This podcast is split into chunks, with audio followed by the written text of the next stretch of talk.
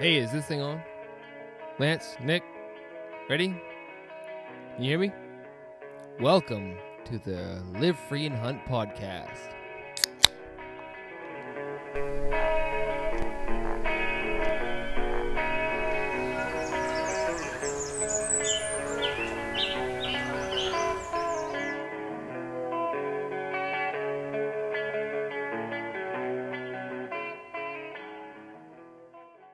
Live Free and Hunt podcast. I don't even know what episode it is. It's, I feel like we've been gone.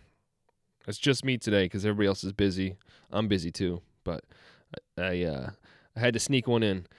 This uh, this podcast is with Eric Orff. Um, we um, we've been trying to get together and have a conversation in person, but it just hasn't worked out on my end. Uh, like I said, everybody's busy. So um, it is a phone call podcast, which I hate to do just because it makes conversation hard. Um, and when you get to meet somebody in person and have a face to face conversation, that always, I mean, it just flows better. So I apologize on the audio. I think audio should be fine, but when I listen to podcasts, I, I don't like the phone ones either. So um, let's get to it.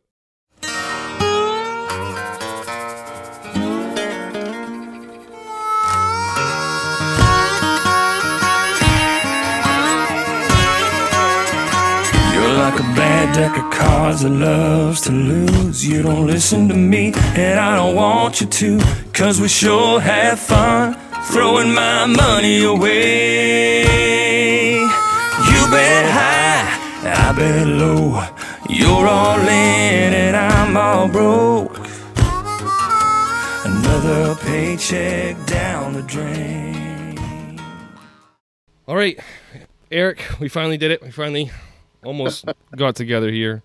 Yeah. Um, it's wild times. Everybody's busy. Usually, I have two other guys with me doing this Okay. podcast. So, um, bear with me here. I'm by myself. So, what I, uh, I what I usually like to do with guys is um, just figure out or you know see how they grew up in the woods. And and are you from New Hampshire? well, originally from from Maine. From Maine. Uh, yeah, originally uh, from the mid coast, Waldoboro. Yep. And uh, my fam- my father took a job for Northeast Airlines way up in Presque Isle, Oh, nice. up right near Presque Isle for a period of years before we moved. At age 12, 1962, we moved to Londonderry, Did you grow up in the woods? New? Hampshire. I was a child of the woods. I absolutely was. I uh, at an early age, at age, uh, I was a wanderer. My mother couldn't keep me home. I mean, my father was doing uh, part of his education to be in to work on aircraft and be around aircraft out in Oklahoma when I was four. And my mother, no matter what she did, couldn't keep me home. So there was a swamp nearby. So I was uh, down in the swamp at age four. By the time we were in northern Maine, Mapleton, which is to the west side of Presque Isle, and my father actually had a farm there. He worked for Northeast Airlines, but he had a farm on the side. And uh, you know, I told my folks, my parents then, that I wanted to be a forester that worked with animals. So I knew what I wanted to do at age seven or eight or nine, Right. and it just took me a while to get there. but I certainly knew what I wanted. to. I didn't know there was such a thing as a wildlife biologist, but I knew that's what I wanted to do Yep. at a very early age. That's excellent. I know at times were a lot different back then. Um, just the woods itself. We just got done talking about the woods uh, before we started recording here. um, what do you see? Like, I mean, from where you started and how you grew up in the woods and just wandering around, like you said, where do you see it stopping as far as we, we had the conversation about my kids growing up in the woods and, and trying to get them into hunting is there going to be any woods left you know um, that's my biggest worry what, what do you think about You know, uh, in my close to well, my uh, say I'm 70, so and and first first got to know the woods at age four. So there's still lots of woods left, lots of opportunities. As we know, since the pandemic struck, there are more and more people in the woods, and we saw that ourselves. And and actually, for the last 20 years of my career, or at least a dozen years, as a fish and game wildlife biologist, and I retired in 2007. But in the last decade or more of my career, I saw a lot more people in the woods. I mean, I, I live here in Epsom, right near Bear Brook State Park, uh, which is 10,000 acres that is protected, a wonderful place. Uh, and you know, the last 10 or more years of my career, I would find see people out in the woods in middle of winter when I was checking duck boxes out there or other places checking on deer yards.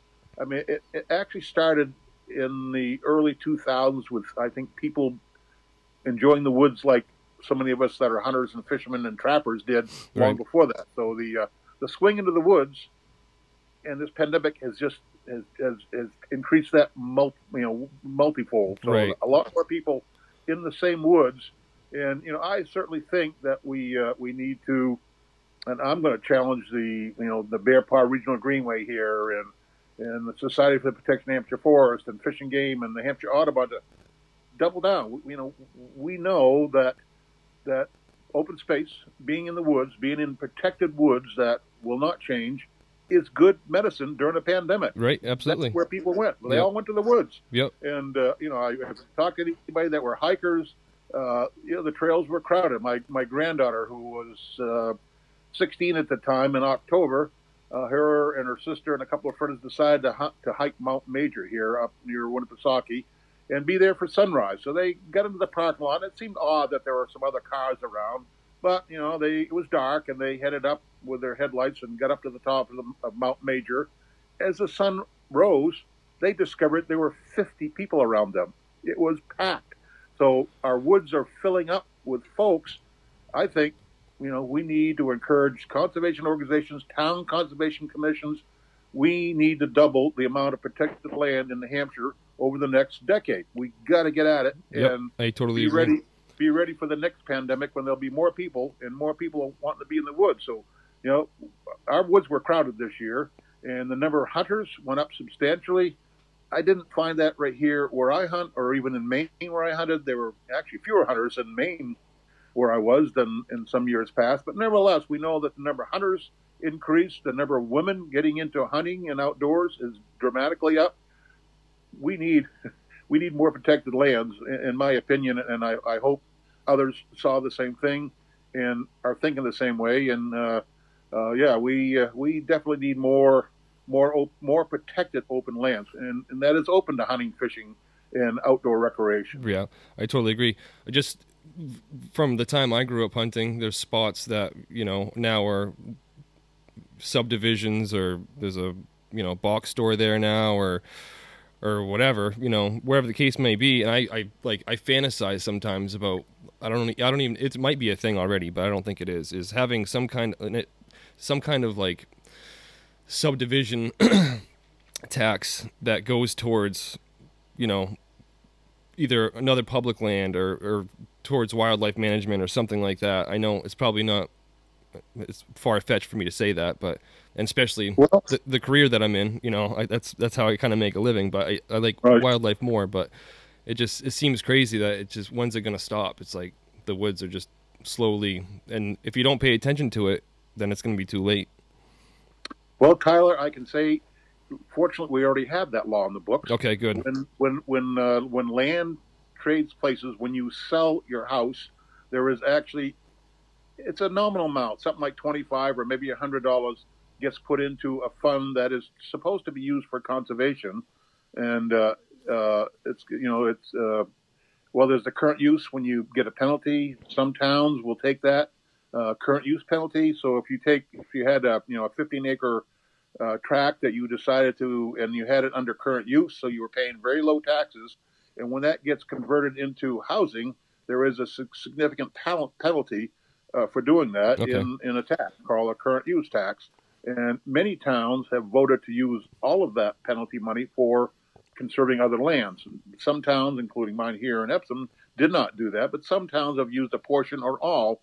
And I would certainly, I would think many towns should think about that as well. Right. You know, moving that moving that up to scale. So uh, and, you know, seeing how how valuable open lands were for this pandemic, and uh, and then there's you know some other funding available, but uh, even uh, like uh, New Hampshire Audubon, where I happen to serve on a policy committee. It's a committee of about a dozen of us, and I've been a long time Audubon member and, and worked with Audubon as my career Fish and Game for you know over thirty over three decades. So I sit on a, a policy committee, and we uh, the the committee decides what stand on various bills Audubon should take. And of course, I am the vice president of the New Hampshire Wildlife Federation. And today we had our annual meeting where we did the same thing. We uh, looked at a number of bills and and voted to take positions on those bills. So when they are heard at the House and Senate this coming weeks, then there will be testimony provided by staff or uh, or uh, or volunteers. So uh, so that is ongoing. But I uh, I know Audubon and the Hampshire Fish and Game for the last decade or more have said, well, you know, we've got quite a bit of land and we, we don't really think we need more right now because you know we don't have the funds or the wherewithal to manage the existing land. I know Fish and Game has been that way for more than a decade. Right. Yep. That needs to stop. We need to double down. Every every town, every state agency. I'm not asking the federal government to have another White Mountain National Forest, but I think towns and the conservation commissions, the land trusts, they we all need to double down and do a better job in protecting permanently protecting more open space for the future, for the next pandemic when it rolls around, and there will be one. Yep. And there'll be a lot more people, and the, tra- the trails, if we don't do something, will be way more crowded. So we need to look to the future. We need to look to your kids and their kids having a place to hunt and fish. So uh, that's kind of that's, that's kind of my 2021 pledge is to work on encouraging uh, this to happen. I don't know how exactly I'm going to do it, but this is one way. By I'm on your side. Right yeah, exactly. I appreciate so, it. let's let's do it. Let's right. get it done. Excellent. Excellent. So I want to. You said you did what three decades of of um, work with New Hampshire Fish and Game. Is that correct? That's correct. Yeah, okay. from uh, from uh, November of 1976 to uh, June of uh, 2007. And you graduated so, from UNH in 70, I did in 72. 72. Okay, yep. take me through that. So when you first started as a biologist, what was your first day like? What did you? Okay. Well, let me give you a little background how I got there. Yeah, absolutely. Because I, I want to give some credit to some folks, not necessarily by name, but by organizations. You know, at age 14, my brother was going to take hunter safety, and I he, I tagged along. And I lived in Londonderry at the time. And by the way, where I live now is a is a commercial development. The, there are you know hundreds of acres gone, not just a few houses here and there. So you know, but I took hunter safety and fell in love with the with the club members and or really you know enjoyed that. And and at an age of 14 i joined the londonderry fish and game club and i'm still a member a life member.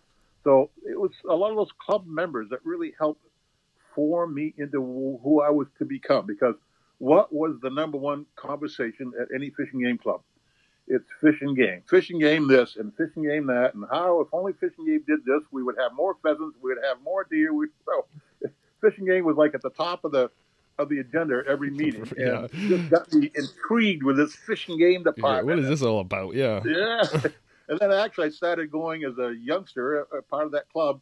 Uh, to uh, we were a member of the New Hampshire Wildlife Federation because clubs all joined back then so I volunteered to be one of the delegates that went to the quarterly meeting. So at age 15 or 16, I began going to New Hampshire Wildlife Federation meetings, and it was held in Concord. And Rachel Terrell was the was the executive director at the time. So so that whole club and that you know movement and uh, helped really form who I was. And and I uh, you know I actually grew up in Londonderry, and there was a marsh behind my house called Little Cohas Marsh that was actually built by the Fish and Game Department, a dam in the, I think, the late 50s to flood about 250 acres. So I discovered these duck boxes and I, you know, checked those all out and learned about them. And I, that next winter, I convinced the Londonderry Fish and Game Club to buy some wood. And I built another 10 or a dozen duck boxes and put them out there myself and began checking them. and, and what was one of my jobs at uh, New Hampshire Fish and Game the last uh, 25 years of my career checking the duck, duck boxes. boxes. Yeah, I've done month. this before. Unbelievable. it was so awesome. So how did I get it? So I actually Taylor uh, Tyler, I had to go to prison to get into fish and game. And I, when I graduated in '72, I you know wrote to all 50 states. And I tried to get on the federal roster. I made a mistake. I had worked my way through college at construction. When I graduated, I owed not a dime. Yeah. But I had no experience and I had no contacts. It killed me. I you know, I would, you know, go up to fish and game every now and then, and you know, any jobs there. and they just weren't. They, they never have been in the field. Right.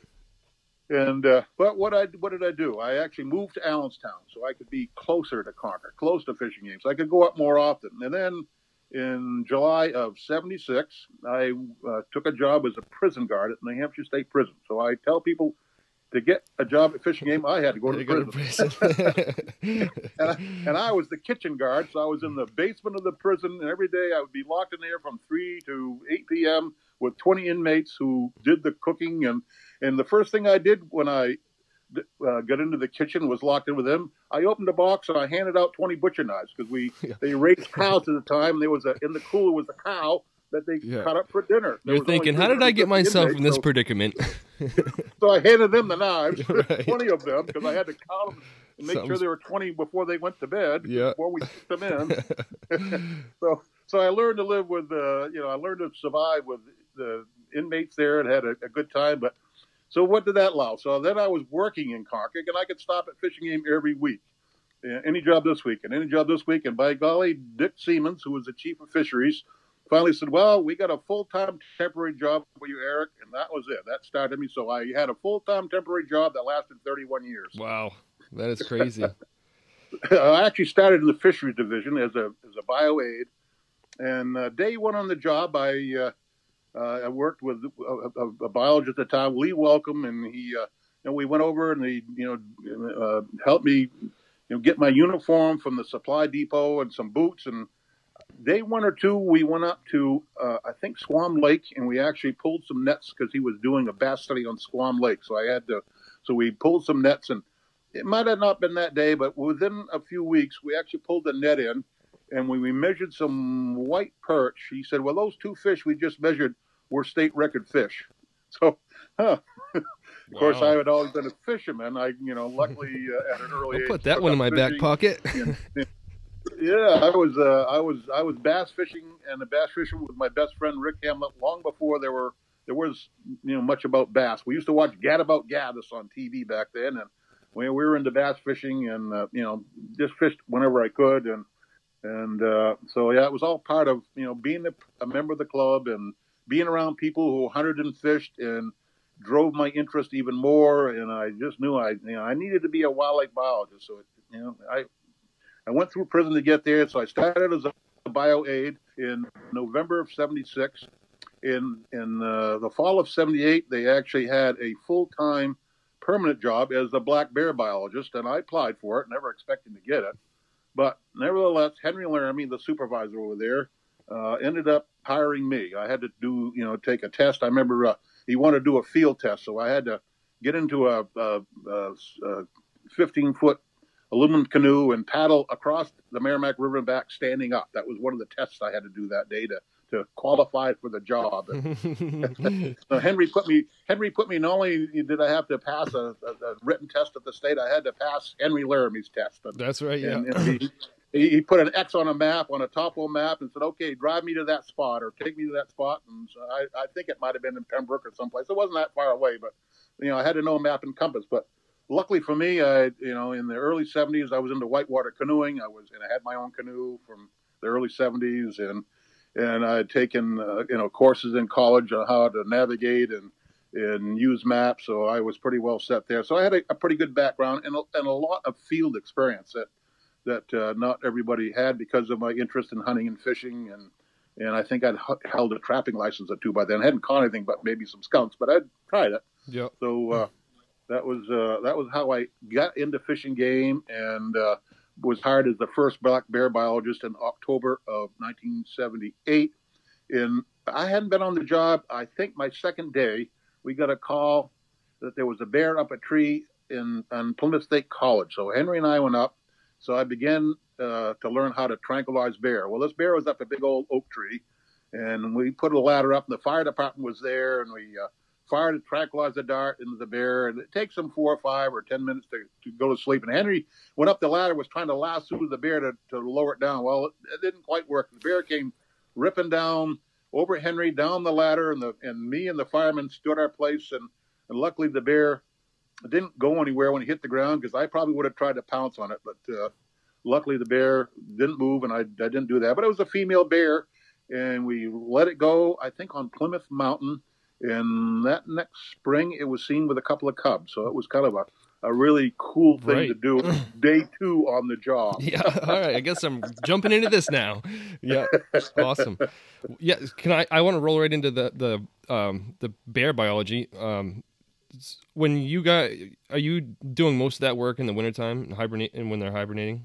Well, well, of course, you got to catch the bear, and that happens over the summer. And, and luckily for me, I early on developed a very good relationship with the New Hampshire Bear Hunters Association.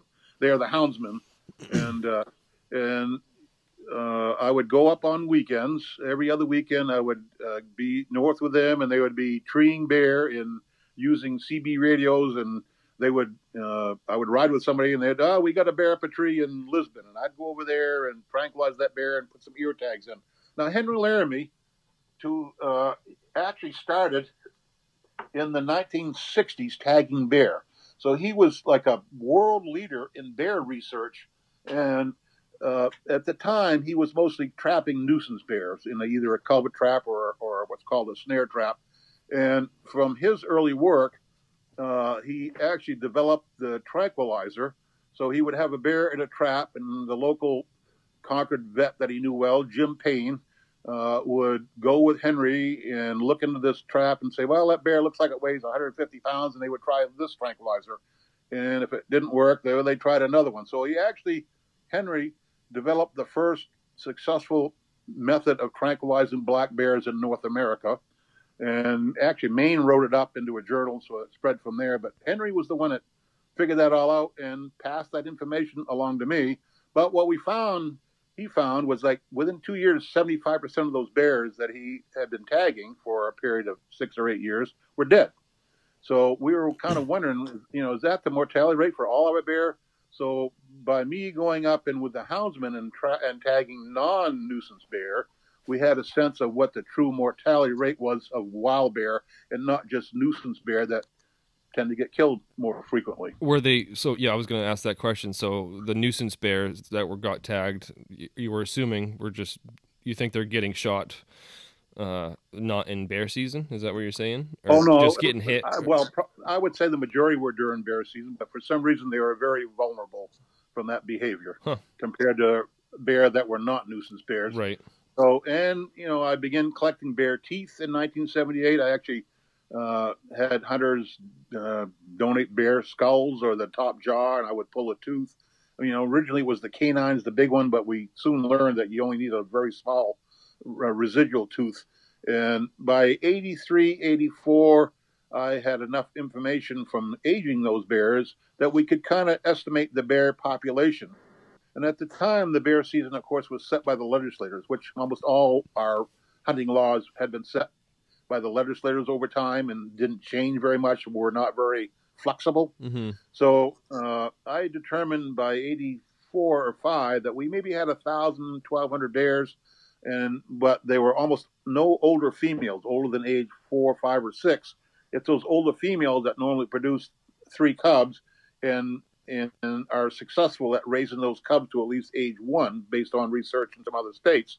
So we thought that the bear population was in a significant decline with about a thousand bears on the ground in New Hampshire.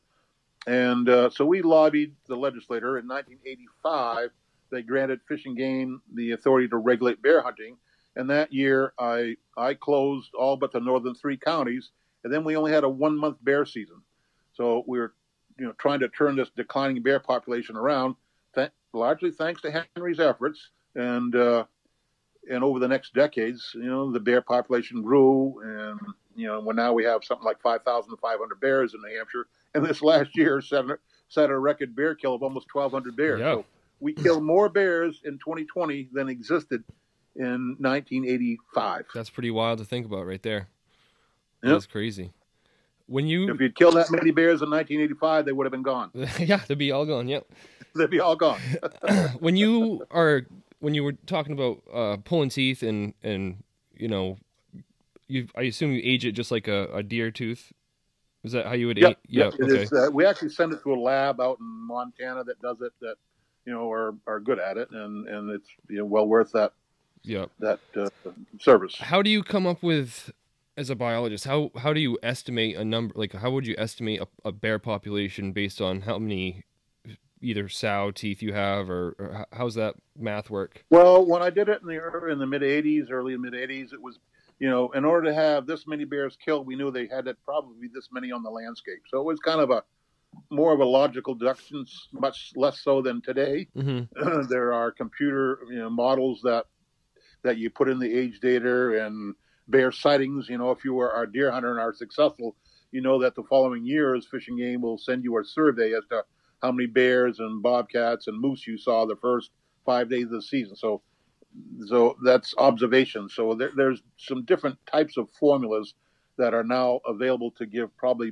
much, better estimates than you know than the the rather crude one I came up with in 1983 Yeah. and 84 based on the little information we had at the time and, and we had no access to computers. You made the right call, obviously, because I think uh, we're doing pretty good.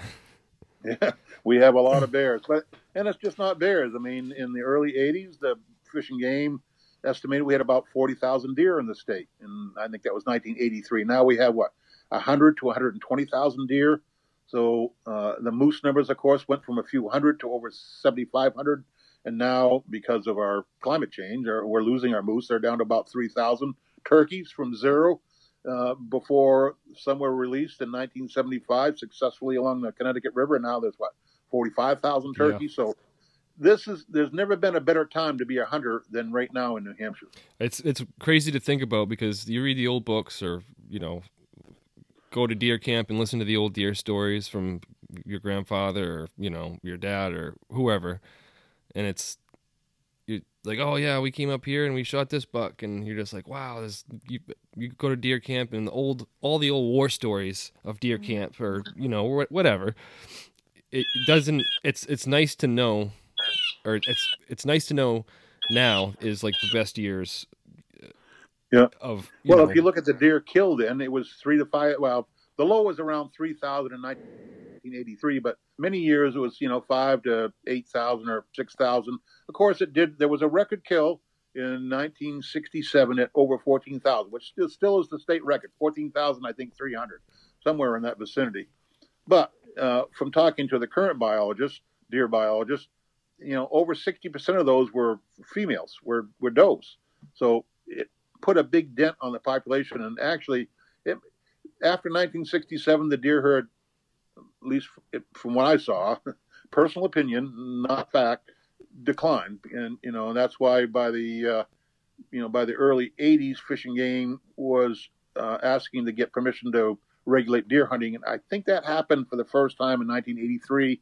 That's why the kill was down around 3,000 because there actually was a, bu- a, a parts of New Hampshire were bucks only. I think there was some section you could still hunt does, but much of the much of the state in '83 was bucks only, and that's why you know it dropped the kill down to around 3,000 deer, which was like the low point in the last uh, 40, 50 years. right So uh, from then on, the deer herd started to grow. i was going to ask you about um since we're on that deer topic uh deer yards and i guess we're in what are we in january late january right now where i live right here we have maybe four inches of like hard ice pack snow uh i don't see what what makes a deer yard up and where is like that cutoff line and why is it there if you could answer i know that's a loaded question but No, it's an easy question to answer if you've had some experience. there's these these these um pockets of deer where I live. They're not like I've seen a, a deer yard where there's hundreds of deer up north. What makes them decide to do that, and why is it then southern more southern places they don't they don't need to do that? So there's basically two triggers to drive deer into a deer yard. It's snow depth eh, over 18 inches, they yard up. Temperatures below, I think it's below 10 degrees or zero, or there's there's a minimum temperature that deer seek deer yards because if you, as you say, you've been in a deer yard, so it's a closed canopy. Up north, it's firs, and central and southern New Hampshire is generally hemlocks, although uh, you know they can be in pines or in central and southern New Hampshire, south-facing slopes Yep. are important for our deer. So they don't always yard in the thickest of cover. Sometimes it's the it's the uh, the terrain, you know, south facing slope, especially in southern New Hampshire. So, you know, up north, I mean, Fish and Game staff were checking deer yards well, in, I think probably in the 1930s, in 1940s. I just when I came on, they kind of stopped doing that. There used to be, you know, an annual way up north in the big deer yards that have a couple or a few hundred deer in them. There'd be the annual deer yard search where they'd go and search for carcasses and uh, check those. You know, you you break open the femur and you look at the the bone marrow, and you can determine from the type of bone marrow that's left in that bone whether the deer was near, whether the deer probably starved to death or probably died of some other cause.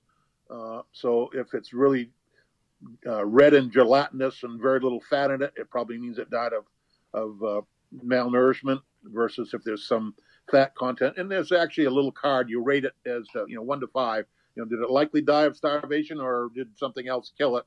Uh, so that was conducted in the 40s, 50s, into the 60s, uh, and 70s. But it, I never went on one. I think we kind of wound it up. And why did we do so?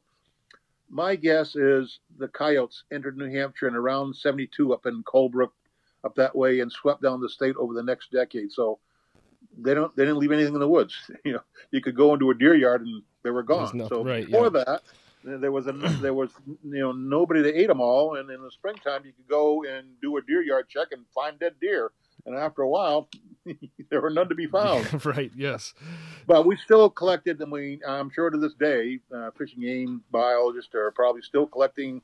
And, and we often work very closely with the conservation officers who, you know, largely pick up the dead deer or, you know, come upon a roadkill or go collect it. So uh, I, I'm guessing they're still collecting these femurs and, and examining them. And so a winter like this, where there's no snow, they're, they're not yarding up. There's not 18 inches of snow, and except for the this week, there's no really cold weather. So it's that canopy that you know that the deer radiate less heat is why they do it. They're so it's a matter of energy conservation. It's you know it's not so much food. I mean, even when I was going to UNH, there was some deer project going on there and deer metabolism.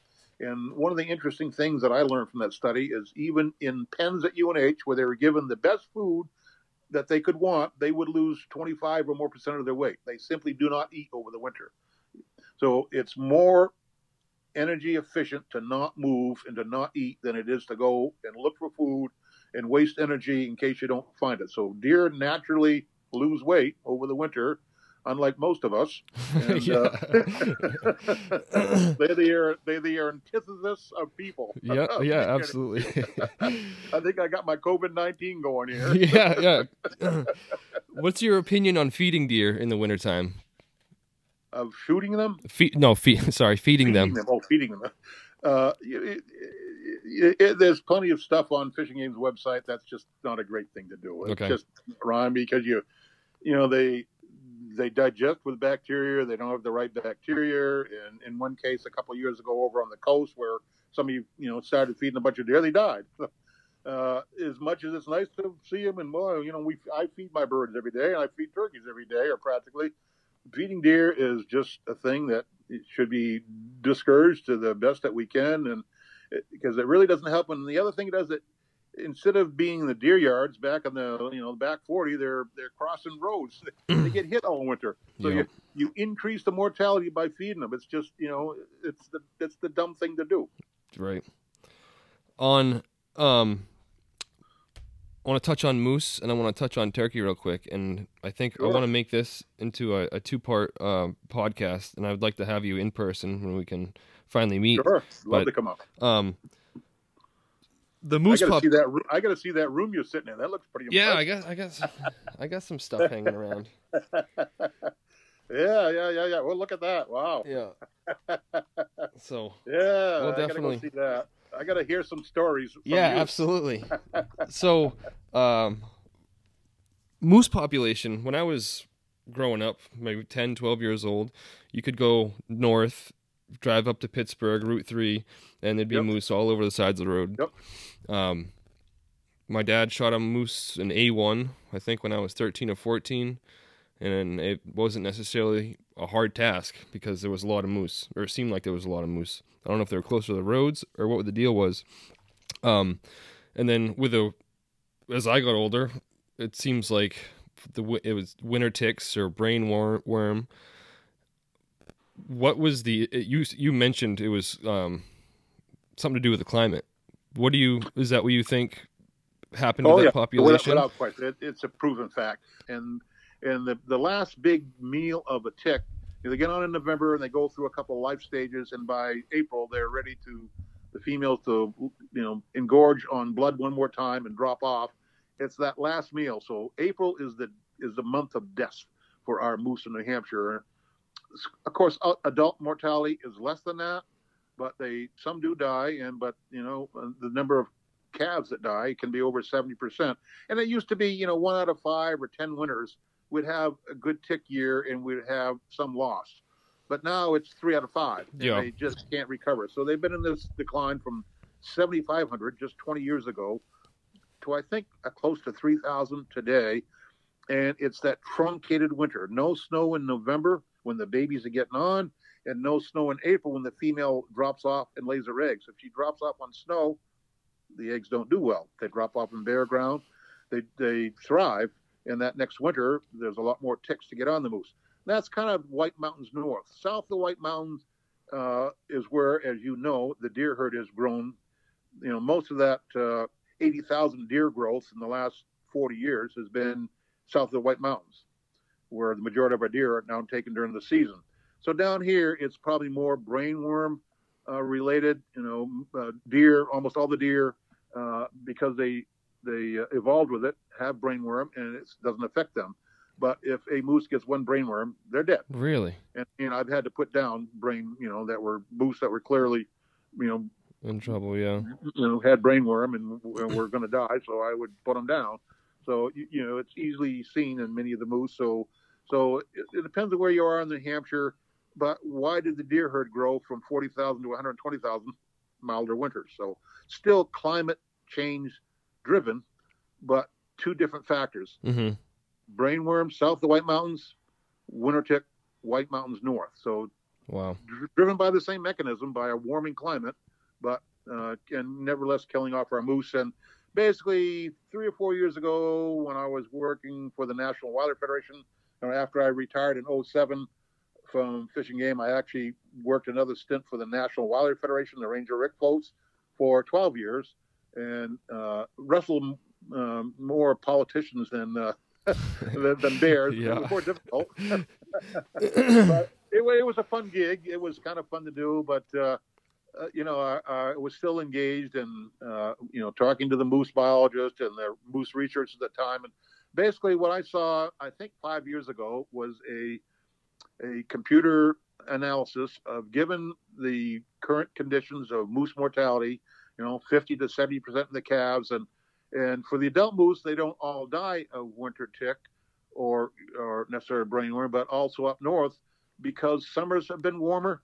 The females don't feed. So back when that moose study was done in '85, almost all all females older than age three produce twin calves every year. now, no twin calves anymore. Almost no twinning uh, because the the females can't feed when it's above 70, and they don't gain enough weight to successfully produce twin calves anymore. So it's a double whammy females are not producing two calves. 70% of the calves are dying. So our, our moose population is in a free fall. And based on that estimate and uh, uh, computer analysis, that, that, that population model predicted that basically in another decade to 15 years, our moose would essentially be gone, except for a few hundred stragglers. Because when you get down to a, a few hundred moose, it's hard for a tick to find a moose. So Right. it'll be it'll be the the diminishing returns that stabilizes the moose population, but it'll be a few hundred. You know, there will be no moose hunting. There'll be, you know, you there will not be a, a commercial twelve million dollar a year business in New Hampshire moose viewing. Yeah. Gone. Right. Yeah. Uh, so uh, it's it's it's invariable that it will not happen at this point because you know we haven't done what we're supposed to do. to Yep. I will always yeah, I hear people talk about it all the time. Like, what? Why? Why do we have a season for it now? Because I don't know what it was this year, fifty-two or fifty-four or Yeah. something in that in that ballpark. And I see the argument, but I also, I mean, the moose researcher or biologist is making that call for right. You know, uh, its. It, fish and games. Yeah, they they they still do it. They have a you know the, the, they have a a minimum number of observations of moose when they like two years old closed down the southwestern part of the state for a year or two to see if it would come back. So the fact is, you know, there's still 3,000 moose. You can take some. Uh, you know, cars still kill more moose, close to 100, as opposed to what 38 by hunters. So the hunter impact on the moose population is pretty much uh, irrelevant at this Mhm. point. So you could stop it. Will the moose come back? It's not going to make one bit of difference. The moose are gone, and whether we hunt them or not, they're gone. They're, it's not going to make any difference in 10 years, 15 years. We will not see moose. They're You don't gone. think that will eat that? I, I know it because it's climate. So obviously, that's too soon for evolution to, to fix itself. But I, I know, like, um, people always talk about, or I've heard this, is that in order to have a thriving population, that has to be knocked way down, and then it can rebuild itself. But ob- obviously, that's not the the issue that we're having. I think Maine was going to. I don't know if they implemented or not. They were thinking about significantly removing and reducing the moose population in an area in Maine to see if that that lowered population would then stabilize at a lower rate. So again, you know, the moose are so far in few that the ticks aren't as successful getting on them. So there certainly is some level that that will occur. Is it a level that will still have some huntable moose? I don't know that, but I know Maine was contemplating that experiment, I, and I actually haven't followed it the last year or two, so I don't know if that has occurred or not. That certainly is not the attitude here in New Hampshire that we were going to. Uh, that fit we. Here I am, 14 years since I retired, but I still talk we. Yeah. I I must have a fish and game person in my back pocket or something. yeah. Right. it could be a. I think it's a fish and game mouse. Yeah. so, uh, uh, so we, uh, you know, I don't think fish and game is uh, is opting to, you know, intentionally by hunting means reducing the moose numbers to see if if there's some lower number that would be compatible with the environment. But Right. uh, I think Maine was going to attempt that, but uh, not in New Hampshire. So there, you know, there will there'll still be some moose. Your grandkids might see some moose, but they're going to put a lot of effort and time into doing that. Yeah. Yeah. All right, we're almost at uh what are we at? 45 minutes, 46 minutes or Get something out. like that. Um So where can um so fast for me? yeah, I know. Where can people um find you on social media? Okay, well, I am on Facebook, and uh, since October 10th, uh, as the vice president of the New Hampshire Wildlife Federation, and again, I've been a member since 1964, and I'm now the vice president. We we uh, decided to work on our social media because you know we can't get to fish and game club meetings and you know the sportsman events where we connect it to our to our our fellow club members. We have about 50 fish and game clubs that are still that make up the New Hampshire Wildlife Federation. So we opted to try to do something with our social media. And beginning, I think October 10th, I started doing at least weekly or twice weekly videos with uh, Tara uh, Gitau, our uh, executive director, and they go up live. So usually Monday, Monday and Tuesday, or Monday or Tuesday, we usually shoot late morning, mid to late morning, a live Facebook post, and you know it's getting some hundreds and some of them thousands of viewers. And so we try to do at least one or two a week. Plus, uh, we try to put some kind of photo up there almost every day. And uh, so uh, if folks uh, want to send us a cool picture of an animal or an outdoor scene, yeah, we could we could use that on our Facebook post or, uh, or send one our way. So yeah, so mostly this uh, Facebook for the federation and for my own Facebook post. I do have. I do have a weekly blog that I actually have been doing since July 7th, 2004. Oh, cool. You know, all those years of working at Fish and Game, I can't tell you how many hundreds, probably thousands of people told me, well, I was going to do your job, and but I became a plumber. Yeah. Yeah. I'm looking at one right now. and yes, we need plumbers desperately, and there were never, ever enough jobs for everybody that wanted to be a wildlife biologist. So I decided I would share mine. And, and back then, I was doing a monthly uh, public service announcements, a couple of three a month on WOKQ, and, and they played every day. And so I just was kind of learning and trying to figure another way that I could share my career, knowing that everybody can't be a wildlife biologist. So I started in July of 04 a weekly or more blog, which I still keep. I mean, there are times if I go away in the winter for a month or so, I don't necessarily keep it up, but uh, and there are weeks that I skip it. But uh, most weeks I do at least one uh, blog, and basically it's what is happening in New Hampshire through the eyes of a wildlife biologist now, someone that has five decades, 50 years of experience here in New Hampshire. So uh, you know I I pay attention to the rhythm of the wild in New Hampshire, and I talk about that. It's birds, it's salamanders, it's snakes, it's deer, it's bear, it's whatever. Yeah, my my kids just watched. on. My kids just watched the uh, um, the Seven Sleepers. Ah, They like that one, yeah. yep, yep. So cool, yeah, definitely. So, uh, So it's you have your your personal is on Facebook, Eric Orff. Yep. Um, your Federation. and then the New Hampshire Wildlife Federation is that's the Yep. So my my uh, website is uh, where where actually I have my weekly blogs. Plus, there's a link to the the the uh, YouTube channel, which I started actually, you know, as an old timer. I wanted to try to learn something new. So in May of 2019, I began a weekly YouTube uh, production, and they're rough. I mean, I I.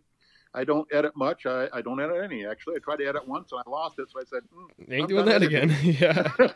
Yeah.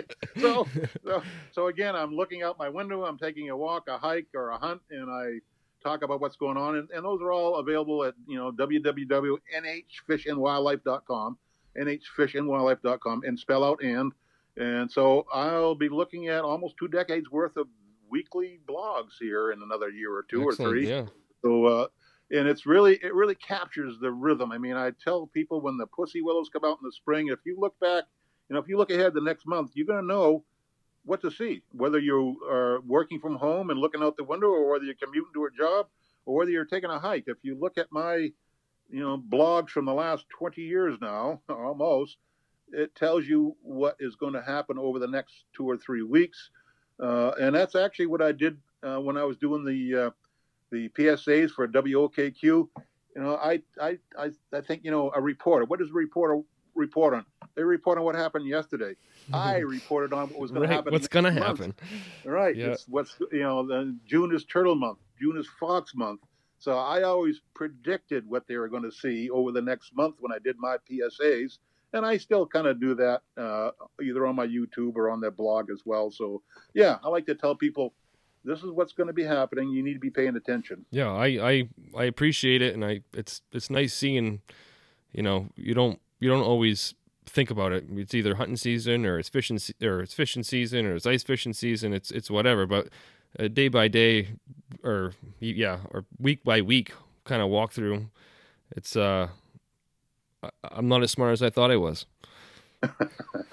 well, none of us are, and uh, animals always outwit us. But you know, I had a slide project program I gave for the last two decade or decade of my career called the Golden Years of Wildlife. So I talk about, you know, in 1901 there was one family of beaver left in Pittsburg on the Canadian border, and now, you know, I call it, you know, these are the best and worst of times. There's a beaver in every ditch, a bear in every bird feeder, a deer in every garden. Now you gotta trap them. Yeah, yeah, so these really are the golden years of wildlife. Yes, you know, our moose numbers are down from 7,500 to 3,000. We still got some.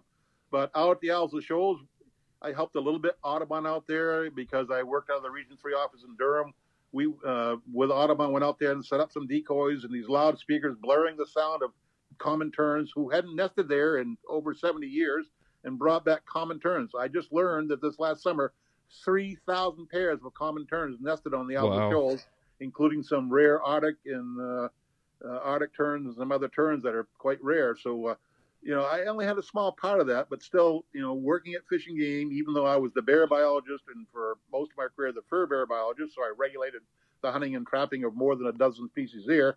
But you still, you know, got to do other things. Uh, and uh, it, it gives me great pleasure to think that even though I had a, you know, I just kind of took them out there and helped them get started and took them out a few times and set up the uh, and take staff out the Isles of Shoals from Audubon, that uh, it has been so successful. Yeah. And you know, we have 75 pairs of bald eagles now. There were zero when I started. There's, I think, close to 20 pairs of peregrine falcons. They were zero when I started. So, so much. It has been such an awesome time to be a wildlife biologist in New Hampshire. It's unbelievable how so many things have gone right over the last 50 Right, years yeah. that I've been involved. I mean, just these are the best of times. And yeah, you know, there will be more houses and there will be more people and there will be some habitat degradation. But New Hampshire's still what 83 or 84 percent wooded. We got plenty of land yeah, left. yeah. There's there's room for people and wildlife, and you know we need to make sure that we we respect that boundary between the two, and uh, let's protect more habitat for our wildlife and and uh, make sure when the next pandemic rolls around, then people aren't standing shoulder to shoulder to walk on these same trails. We need to do a better job there. That's the one thing I think we're falling down on. We need to accelerate the protection of prop of land in New Hampshire to prepare for the next pandemic. That's that's my gig for 2021. I can tell you that. down the drain. Yeah, baby, when we're together, it's like Vegas times three. But in the morning,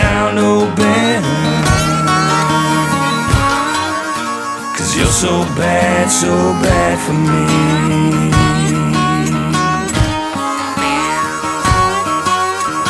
Just like a sip of wine leaves me to drink. You're my gateway drug. I'm starting to think it's gonna take much more than just 12 steps. So call Betty Ford, call Dr. Drew. Save me a bed, cause in a month or two, I wanna quit you, girl. Just not yet. Yeah, baby, when we're together, you're the only drug I need. But in the morning,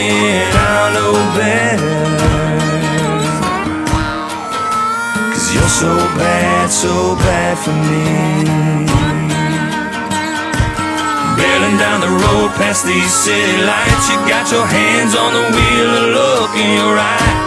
Ask myself, is it time to slow down? But the night's still young, we're full of gas. Credit cards in my pocket with some limit left. And we got friends in the next town. Yeah, baby, when we're together, it's like Vegas times three. But in the morning, I'll know better. Cause you're so bad, so bad for me.